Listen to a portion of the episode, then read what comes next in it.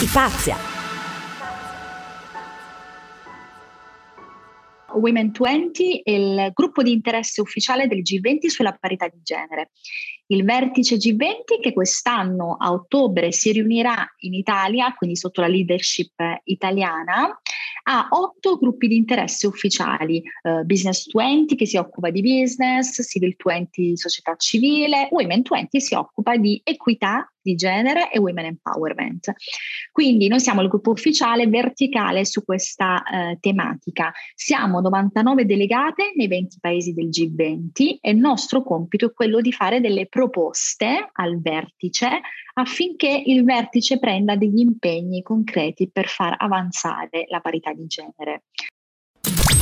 Ipazia, storie di donne che fanno impresa. Conduce Michela Lodigiani.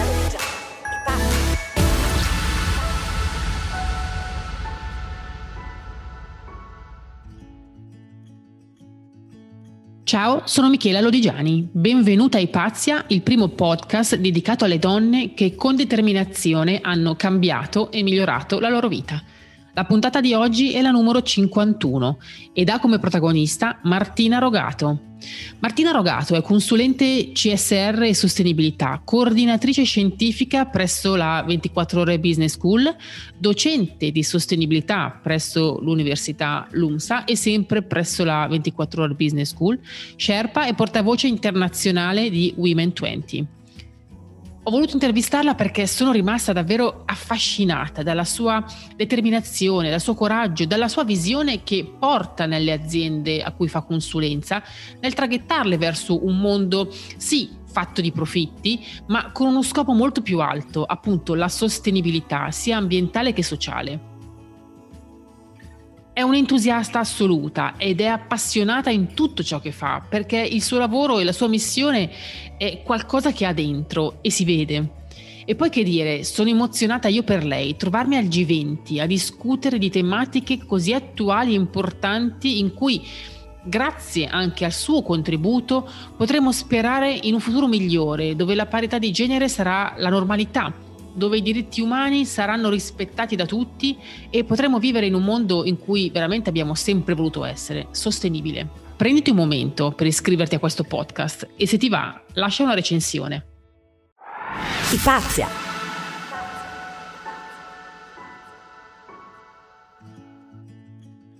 Martina Rogato, 36 anni, consulente CSR e sostenibilità, coordinatrice scientifica presso la eh, 24 Ore Business School, docente di sostenibilità presso l'Università LUMSA e sempre eh, la 24 Ore Business School e Sherpa e portavoce internazionale di Women 2020. Ciao Martina, benvenuta a Ipazia, per me è veramente un piacere averti qui oggi e che dire, tanta roba, davvero complimenti.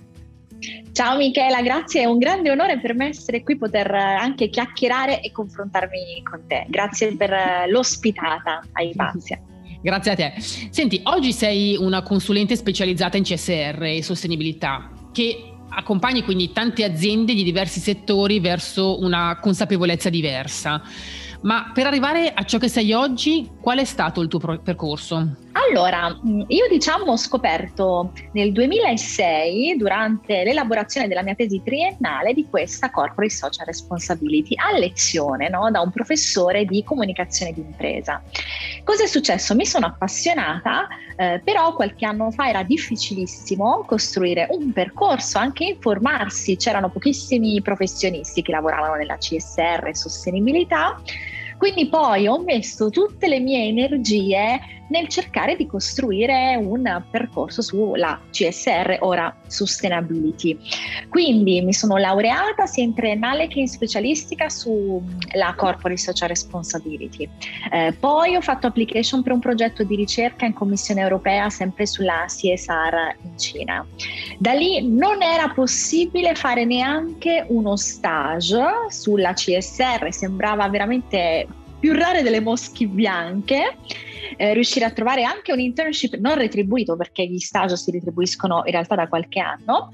Quindi decido di collaborare eh, con la cattedra ehm, di giurisprudenza della mia facoltà, della facoltà dove avevo studiato e con la mia docente di tesi specialistica per fare ricerche su questa evoluzione normativa rispetto alla sustainability, anche facendo tesoro dell'esperienza eh, in Commissione europea a Bruxelles dove avevo fatto il progetto. Eh, dopodiché niente, non riuscivo ad ingranare, dopo un paio di anni di lavoro mollo tutto, mi rimetto a studiare a Milano un master specializzato in CSR e in Green Management in Bocconi. Dopodiché, grazie al master, mi si aprono le porte della consulenza. Faccio per qualche anno la consulente dipendente, eh, dopodiché eh, faccio tipo burnout a un certo punto perché gli orari della consulenza non erano compatibili con un po' il mio fare da, da precisina, perfettina e un po' anche con, con la mia salute e quindi decido di, lascia, di, lanciarmi nella libera professione. In tutto ciò però in parallelo eh, faccio una, una grande confessione.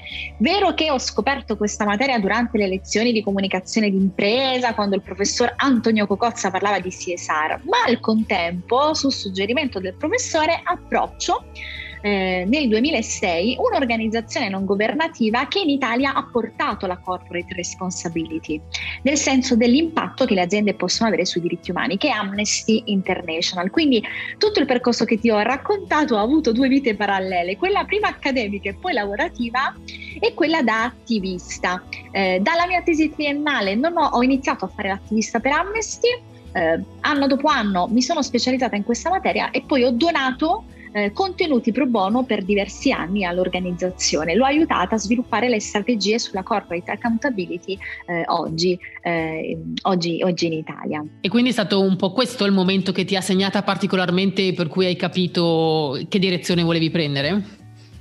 Assolutamente sì, dopo tanti anni io continuo a sostenere Amnesty e a ricordare sia a livello di proprio skill soft eh, che hard tecniche, eh, questa come una grandissima esperienza per la mia vita. Eh, mi hanno dato la possibilità, lo staff di Amnesty Italia, di acquisire in anteprima probabilmente rispetto a coetanei e proprio anche al mercato italiano dei contenuti di cui il segretariato internazionale a Londra, in UK, di Amnesty parlava a livello di strategia globale. Sono stati fra i primi a riflettere sulla liaison fra danno ambientale e violazione di diritti umani. E poi hanno un modo di fare un po' british molto fermo, pensa che anche alle persone più signore al portavoce tu devi dare del tu, eh, anche in italiano, il loro modo di fare mi ha fatto genuino, sincero, eh, poi loro sono veramente... Eh, integri, integermi su determinate cose e mi ha, mi, ha, mi ha, sempre ispirato, ha ispirato sia il mio modo di lavorare dopo tanti anni, devo dire la verità, eh, mi ha creato questo grande amore sia per la materia che per l'attivismo che non ho poi mai lasciato. E, e tu sei stata infatti una delle prime, primissime a parlare di queste tematiche perché come dicevi tu già nel 2006 te ne occupavi, oggi invece sono anche molto più in voga, no? se vuoi. Eh, quindi che cosa significa per te esattamente sostenibilità e come educhi i tuoi clienti in questo senso? La sostenibilità dopo anni di malintesi la possiamo definire come un approccio strategico integrato nei business. Significa che l'azienda, che gli economisti mi insegnano, ci insegni, ehm, significa che l'azienda dovrebbe massimizzare i profitti, no? Ok, per natura, giustissimo. Nessuno vuole togliere l'azienda dal profitto, continuiamo a massimizzarlo, va benissimo così. Ma questa massimizzazione non deve arrecare, si chiamano tecnicamente impatti avversi, impatti negativi né all'ambiente né alle persone. Quindi capiamo bene che la sostenibilità è un innesto eh, di un DNA diverso all'interno delle aziende. Quindi prosegui col business ma non arrecare in primis danni negativi all'ambiente e alle persone. E poi volendo puoi fare grazie alla corporate social responsibility che è un pezzettino specifico della, eh, della sostenibilità puoi fare dei progetti che invece creano impatto sul territorio. Quindi così la definirei. E sicuramente non è marketing non è scegliere eh, una linea di prodotto perché ha il materiale derivato dal cactus o dalle, dagli acidi d'uva, cosa meravigliosa, ma se poi non analizzi il prodotto a 360 gradi per capire effettivamente se è meno impattante su ambiente e natura, non puoi dire che è sostenibile. Quindi è proprio un cambiamento di forma mentis, non è volontariato, è business. Sì, ci sono anche alcune aziende che hanno addirittura proprio il bilancio no? sulla sostenibilità, che è un, valore aggiunto anche in più. un plus, ecco, diciamo così, anche per le, le aziende che già hanno capito intelligentemente come approcciare questa nuova mindset. Senti, e appunto a proposito di approccio, quindi le persone che, che, con cui hai a che fare, quindi i tuoi clienti con cui ti interfacci, sono aperte a questo cambiamento o talvolta sono resti? Perché veramente penso che sia proprio un cambio di mindset e quindi un percorso. Allora, ci sono due filoni. Ci sono quelli che io chiamo gli euroscettici, anche se con l'Europa non c'entra niente, però quelli che continuano a negare, però la devono fare questa sostenibilità e per fortuna per quanto mi riguarda sono molto pochi, una percentuale molto bassissima. La maggior parte dei miei clienti sono persone che sono proprio come stile di vita impegnate sulla sostenibilità, ci credono come dei matti, magari sono quelli che come direttore finanziario hanno iniziato a integrarla in azienda, no? sembrando dei matti, oppure che prima facevano procurement e pian piano hanno rosicchiato iniziative iniziative per contaminare tutta l'azienda sulla sustainability. Devo dire che fare la libera professionista mi dà una grande opportunità, che è quella di poter scegliere le persone con cui fare dei percorsi. Eh, poi da consulente io creo progetti sartoriali, eh, non è una, una catena automatica di cose che fornisco alle aziende, quindi in genere ho la fortuna di incontrare persone che sono super appassionate come me e questo diciamo fa molto la differenza. Sì, e mi fa molto piacere che tu dica questo perché è un po' l'approccio approccio che ho anch'io e io ho deciso da qualche tempo a questa parte di lavorare con le persone con cui sto bene e mi sembra proprio una, paragone che calzi a pennello con quello che, che, hai appena detto tu. Senti, quali sono i tuoi valori forti, quindi le tue caratteristiche che ti hanno consentito di arrivare a quella che sei oggi? Allora, sicuramente eh, io sono una persona del fare. Per tanti anni ho fatto senza comunicarlo esternamente eh, e poi a un certo punto ho detto ma sì raccontiamo anche sui social network cosa faccio no? perché poi mi serve per il posizionamento nella libera professione eccetera. Quindi io sono una persona che prima fa e poi dice non mi piace eh, millantare sono abbastanza pratica. E questo significa anche che quando eh, ho una difficoltà davanti passo subito a provare delle soluzioni. Quindi sicuramente eh, la praticità ma anche il fatto di non abbattermi mai e di avere coraggio può essere una, una caratteristica rilevante. L'altro giorno mi, mi ha contattato un'amica di un'amica perché vorrebbe, lei lavora già un po' nell'ambito protezione del, rispetto al cambiamento climatico, no? questo modo un po' più istituzionale rispetto alla, alla, sostenibilità e al cambiamento climatico. Lei ha un curriculum strepitoso, vuole cambiare lavoro, mi chiedeva dei consigli pratici. No?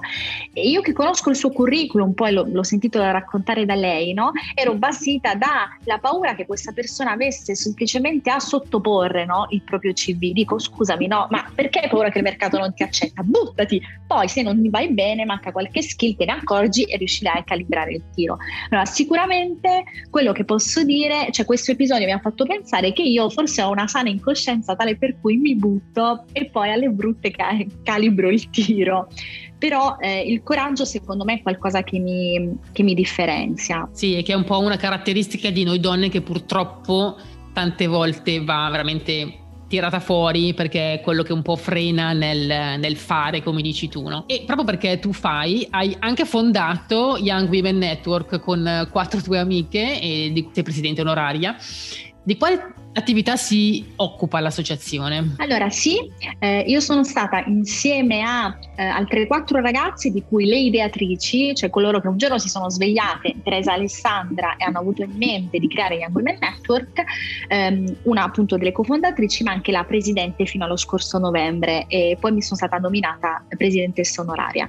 Eh, quando abbiamo eh, istituito Young Women Network, che è un'associazione no profit riconosciuta insomma secondo lo, lo Stato italiano, il codice civile eccetera, eccetera, in Italia, volevamo un'associazione di giovani donne per le giovani donne, che all'epoca era qualcosa che mancava, cioè non esistevano in Italia associazioni trasversali dedicate alle giovani donne, c'erano tante reti validissime dedicate a donne senior oppure di categoria, no? eh, le giovani donne impegnate nel tech, le giovani donne impegnate nel, nell'imprenditoria, ma non c'era un qualcosa che fosse un un, un, un, unicum per accogliere qualsiasi tipologia di ragazza più o meno fra i 25 e i 35 anni. Quindi sicuramente questo è l'unicum, l'unicum di un'organizzazione che oggi è guidata dalla mia amica e collega Francesca Degli Santi e si occupa oggi nelle città di Roma e Milano di fare eh, innanzitutto eh, formazione sulle soft skill, confidenza di sé, come parlare in pubblico, organizzano su base mensile una serie di appuntamenti appuntamenti gratuiti grazie al digitale adesso, ma quando si era eh, dal vivo a un prezzo veramente che non superava mai quello di un aperitivo, in orario eh, post lavorativo o prima di entrare in ufficio per dare la possibilità alle ragazze di formarsi in continuazione. Perché ehm, se ci fai caso, anche nelle aziende più lungimiranti, determinati percorsi, no? la leadership, come parlare in pubblico, se vengono sviluppati, sono sviluppati soltanto per le posizioni apicali. È altamente raro che si investa in una ragazza che abbia 30 anni, no? Ne devi mangiare pane, ne devi fare gavetta. E questa è un po' stata la nostra provocazione. E altra cosa che abbiamo fatto, e quest'anno ho cambiato un po' cappello perché eh, so, noi abbiamo eh, creato eh, per tanti anni un programma di mentoring dove a ogni nostra socia veniva affidato un mentore uomo o donna di esperienza.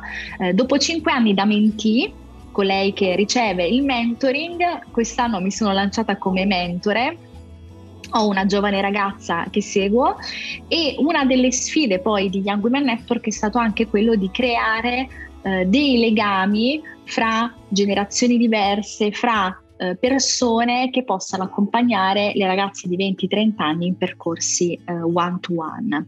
E eh, lo scorso anno, questo ci tengo tanto a dirlo, eh, ho inventato e le, le, le, simpa- le, mappe che mi seguivano delle mie colleghe lo hanno accolto con entusiasmo, supportandomi in maniera decisiva nella realizzazione.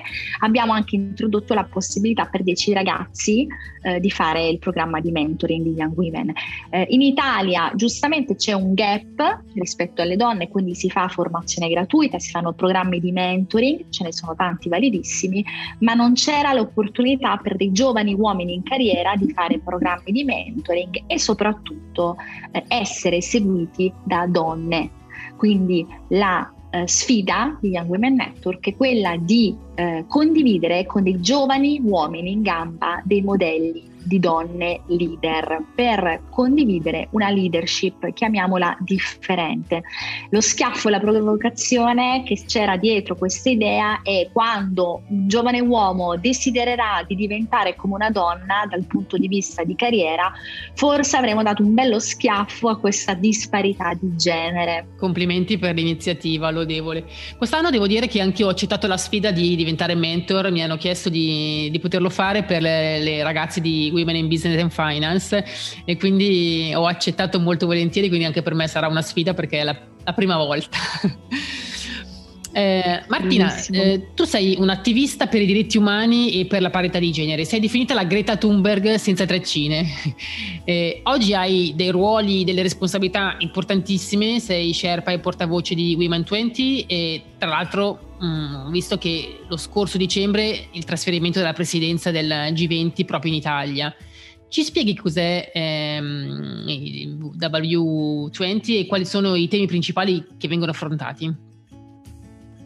Allora sì, innanzitutto Women 20 è il gruppo di interesse ufficiale del G20 sulla parità di genere.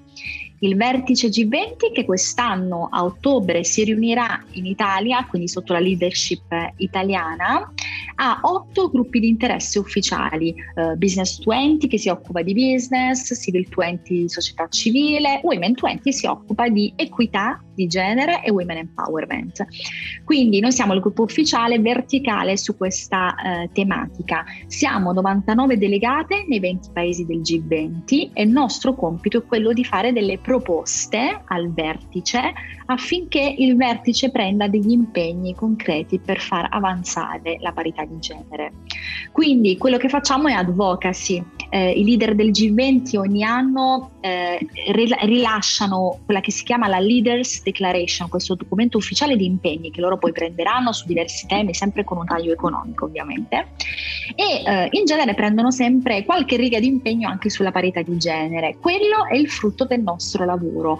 Valutiamo ogni anno quali sono le priorità nei 20 paesi e chiediamo, facciamo delle proposte, chiediamo delle soluzioni concrete. Eh, I temi della presidenza di Women 20 2021 quest'anno sono donne e lavoro, finanza e imprenditoria assieme e donne digitale, che sono tre tematiche storiche che noi abbiamo sempre sviluppato dalla nostra Costituzione fino dal, dal 2015. Poi abbiamo deciso, visto il contesto particolare in cui viviamo in questi, in questi mesi, di aggiungere altri due temi prioritari. Uno a me molto caro, che è la sostenibilità ambientale, relativa al genere, quindi l'impatto del cambiamento climatico sulle donne e tutta una serie di altri temi dove genere e questioni più classiche di sostenibilità si incrociano. E più, e puoi immaginare come mai, il tema della lotta alla violenza contro le donne e bambine visti dati veramente allarmanti. Oggi leggevo di un tentato ehm, attacco con l'acido di un ex fidanzato, eh, l'ennesimo insomma caso diciamo gravissimo di violenza contro le donne. Quindi cinque macro tematiche su cui noi facciamo advocacy e proposte concrete al G20. In più ci sono, ci sono, due temi trasversali a queste tematiche, una è la salute e medicina di genere, per diciamo, cercare di dare soluzioni, essere parte della soluzione rispetto al recovery post pandemico e poi infine cambiamento culturale e superamento degli stereotipi di genere come ultima tematica proprio cross settoriale ai cinque pilastri di cui ti parlavo prima. E chiudo dicendo che in realtà eh, il G20 quest'anno si basa sulla sustainability sotto tre pilastri che sono people, planet e prosperity, quindi puoi immaginare immaginare l'entusiasmo insieme a COP26 per una attivista, per una consulente nello scoprire che il mondo finalmente ad alti livelli parla di sostenibilità, ce l'ha proprio nell'agenda. Sì, tutte tematiche super interessanti su cui c'è tantissimo ancora da fare, quindi forza, crediamo in voi, fatevi sentire forti e portiamo a casa risultati. Senti, quindi diritti umani, parità di genere e sostenibilità. C'è un fil rouge quindi che collega tutte le scelte e le battaglie battaglie che hai sostenuto fino ad oggi? Allora, la sostenibilità ha tre dimensioni, ambientale, sociale e economica e la parità di genere, così come i diritti umani, sono parte dell'anima sociale. Quando si pensa alla sostenibilità sociale, no? magari si pensa alla donazione che il brand X, che ne so, Armani ha fatto durante la pandemia. Quella è un'attività di CSR che rientra nell'anima sociale della sostenibilità, ma l'anima sociale della sostenibilità poi ha in primis i diritti umani, tutto ciò che succede dentro l'azienda, inclusa la parità, la valorizzazione della diversità, le non discriminazioni e i diritti fuori l'azienda, le comunità native, l'impatto che si può avere sulla comunità. Quindi diciamo che la madre di tutto ciò eh, è la sostenibilità stessa. Io quando la racconto ai miei studenti dico sempre avete presente la matriosca russa? Più o meno non è esattamente così, però c'è la statuina piccolina eh, del sociale, dentro c'è la madre matriosca che è la sostenibilità. Poi non è così, no? Perché la madre matriosca ha più bambolini alla volta, però mh, sicuramente è una parte fondamentale. Eh, meno conosciuta perché quando si immagina la sostenibilità, forse questa è colpa di Greta Thunberg, quando si pensa alla sostenibilità e grazie a personaggi come Greta Thunberg, scherzi a parte, eh, siamo riusciti a farla diventare pop e potabile, ma magari si associa questa materia più spesso al green, al cambiamento climatico, che è un argomento validissimo, ma c'è tutto un mondo sociale di diritti umani. Sì, ti devo dire che venendo io dal mondo della finanza, ti devo dire che c'è tantissimo interesse anche lato finanza, perché si sta parlando da tanto tempo, ormai da qualche anno, di tematiche ESG che vanno proprio ad abbracciare eh, questi temi che tu hai appena, appena spiegato benissimo, per cui anche l'attenzione a quello che è l'environmental, social e la governance delle aziende, per cui è necessario che tutte queste aziende si debbano adeguare perché diversamente sono tagliate fuori dal mercato. Uh, ormai lo standard deve diventare questo. Tra un po' non se ne parlerà più perché diventerà lo standard, non l'eccezione. E senti, anche in, in, qualità di consulente finanziario delle donne imprenditrici e manager, in un certo senso anch'io sono portavoce e attivista, ma l'hai fatto notare tu questa cosa, perché eh, la mia missione è chiara, no? portare indipendenza finanziaria alle persone che decidono di affidarsi a me e fare in modo che possano veramente fare scelte di vita consapevoli.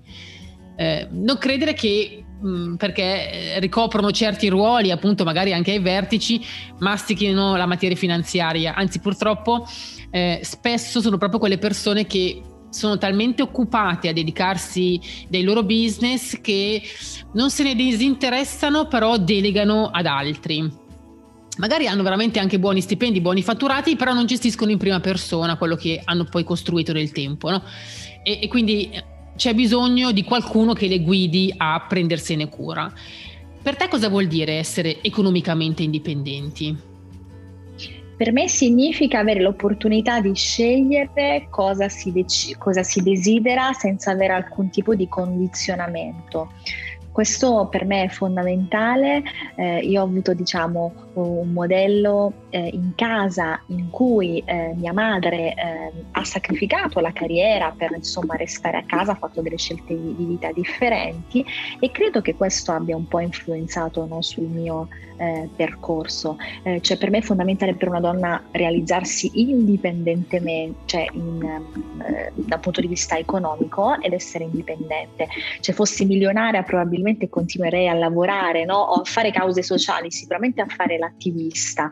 Quindi eh, l'indipendenza è una maniera per esprimere se stessi. Sono completamente d'accordo e come si diceva anche prima è proprio una questione di cultura e di mindset perché è importantissimo ed ecco perché eh, vengo a intervistare persone come te, avere anche delle role model o comunque qualcuno che possa fare un po' da guida no? per comprendere quanto poi siano importanti certe tematiche e cercare di costruire qualcosa di importante in modo consapevole. Guadagnerebbe l'intera collettività, sicuramente facendo scelte più consapevoli nei vari ambiti, che sia il tuo come il mio, e ne beneficerebbe sicuramente anche il PIL del nostro paese, non credi? Assolutamente sì, assolutamente sì e soprattutto in questo periodo è fondamentale diciamo supportare quella che si chiama la eh, finanziaria soprattutto delle donne. Io mi occupo di tutt'altra materia ma mi ritrovo a parlare di eh, queste, questa, questa, mancanza eh, che soprattutto per donne che vogliono fare imprenditoria o comunque vogliono essere indipendenti, non solo solo in Italia ma all'estero è veramente, è veramente fondamentale. Sì. Io stessa ho fatto delle scelte completamente diverse di studi, soffro per la mancata eh, conoscenza di determinati meccanismi relativi alla finanza e tra l'altro sto un po' studiando, più su ESG, però sto studiando. Brava, continua così. Infatti anche il consulente finanziario, mi posso permettere, ha importantissime responsabilità sociali anche proprio per questo, no? E quindi anche avere un, diciamo così, un purpose chiaro e essere una vera e propria guida fa sì che si possano veramente cambiare le cose.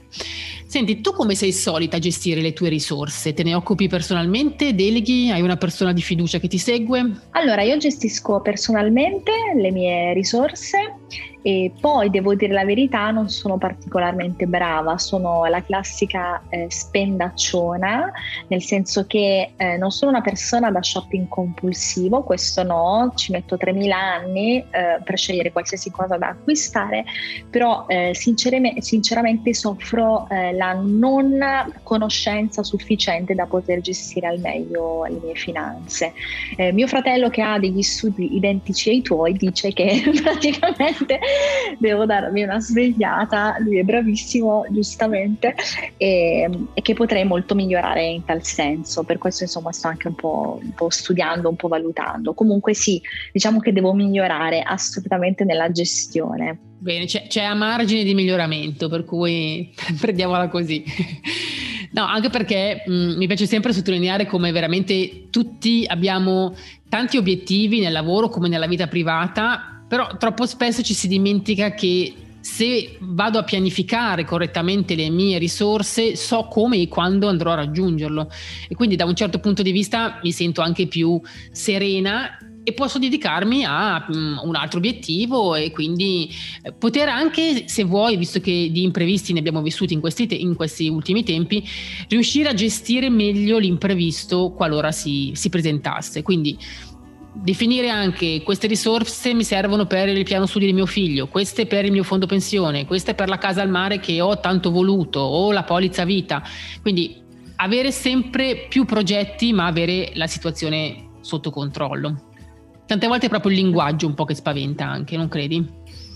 È vero, sì, in realtà mm, forse è un destino simile a quello della sostenibilità, nel senso che la sostenibilità è sempre considerata, allora fino a qualche anno fa era considerata qualcosa di incomprensibile, che cos'è, cosa fate, non si capisce per pochi. Adesso si cerca di renderla più potabile, forse c'è un bias anche rispetto alla finanza, no? che debbano essere solo un gruppo di persone portate, magari particolarmente intelligenti, brillanti con i numeri, a doverne capire di finanza finanza e non c'è una diciamo, divulgazione pop sulla finanza stessa. Sì, dobbiamo renderla più attraente, se vuoi, e accessibile con un linguaggio veramente molto semplice per far comprenderne eh, l'importanza, poi tradotta veramente nella vita quotidiana, eh, perché poi questo non è che si parla di, di, di, grandi numeri solo per tecnici, assolutamente no. Martina, se ti dicessi comportati ora come la persona che vorresti essere domani, tu domani chi vorresti essere? Spero di rimanere così, nel senso che eh, dopo una serie di fallimenti personali e professionali qualche anno fa, io ho promesso a me stessa di essere di dire sempre la verità a me stessa, di essere adesso quello che voglio per non avere rimpianti, per non avere dubbi, eccetera. No, dubbi ci sono sempre, però per non avere rimpianti. Quindi io domani spero di mantenere, diciamo, questo spirito di serenità eh, e poi di riuscire in quelli che sono i miei obiettivi. Eh, non, non desidero altro, in questo momento sto bene così, devo dire la verità, nel senso che sento cosa voglio e mi impegno per arrivare. Eh, semplicemente questo stato mentale non mi dispiace, va bene così e poi posso migliorare in 10.000 cose, devo anche la parte finanziaria, gli investimenti, eh, però mh, mm, va benissimo così, spero di mantenere questo spirito e di apprendere di più su tanti fronti. A me piaci così, quindi mantieniti così. Senti, io ti devo fare veramente i miei complimenti e tantissimi in bocca al lupo per i tuoi progetti, per questa missione veramente importante al G20 e sono sicura che il tuo contributo sarà di grande valore e in qualche modo le cose cambieranno anche grazie a te. Quindi davvero grazie. Viva il lupo Michela, viva il lupo.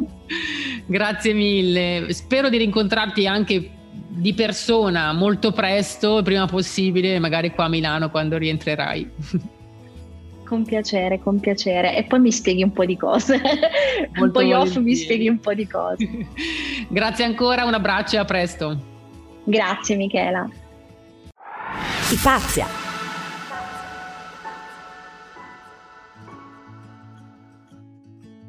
Mi auguro che questa puntata di Ipazia ti abbia ispirata a comprendere che quando c'è passione, visione in quello che fai, il risultato è sotto gli occhi di tutti.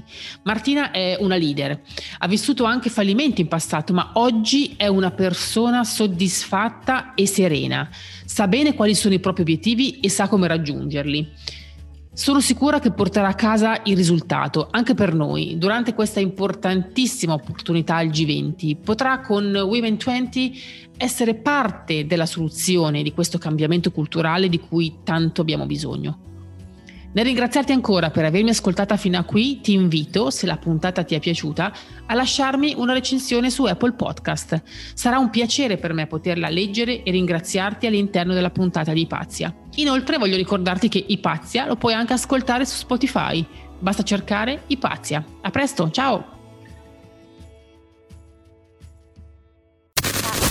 Ogni settimana qui a Ipazia ascoltiamo storie di donne che decidono di raccogliere grandi sfide. Anche la tua storia può diventare di ispirazione per le tante ascoltatrici che come te trovano qui a Ipazia idee e spunti per agire. Scrivi a ipazia-michelalodigiani.it Racconta qualcosa di te e lascia un numero di telefono per poter essere ricontattata. Ipazia Michela ti ricontatterà per invitarti come ospite di Ipazia, storie di donne che fanno impresa. Ipazia, storie di donne che fanno impresa.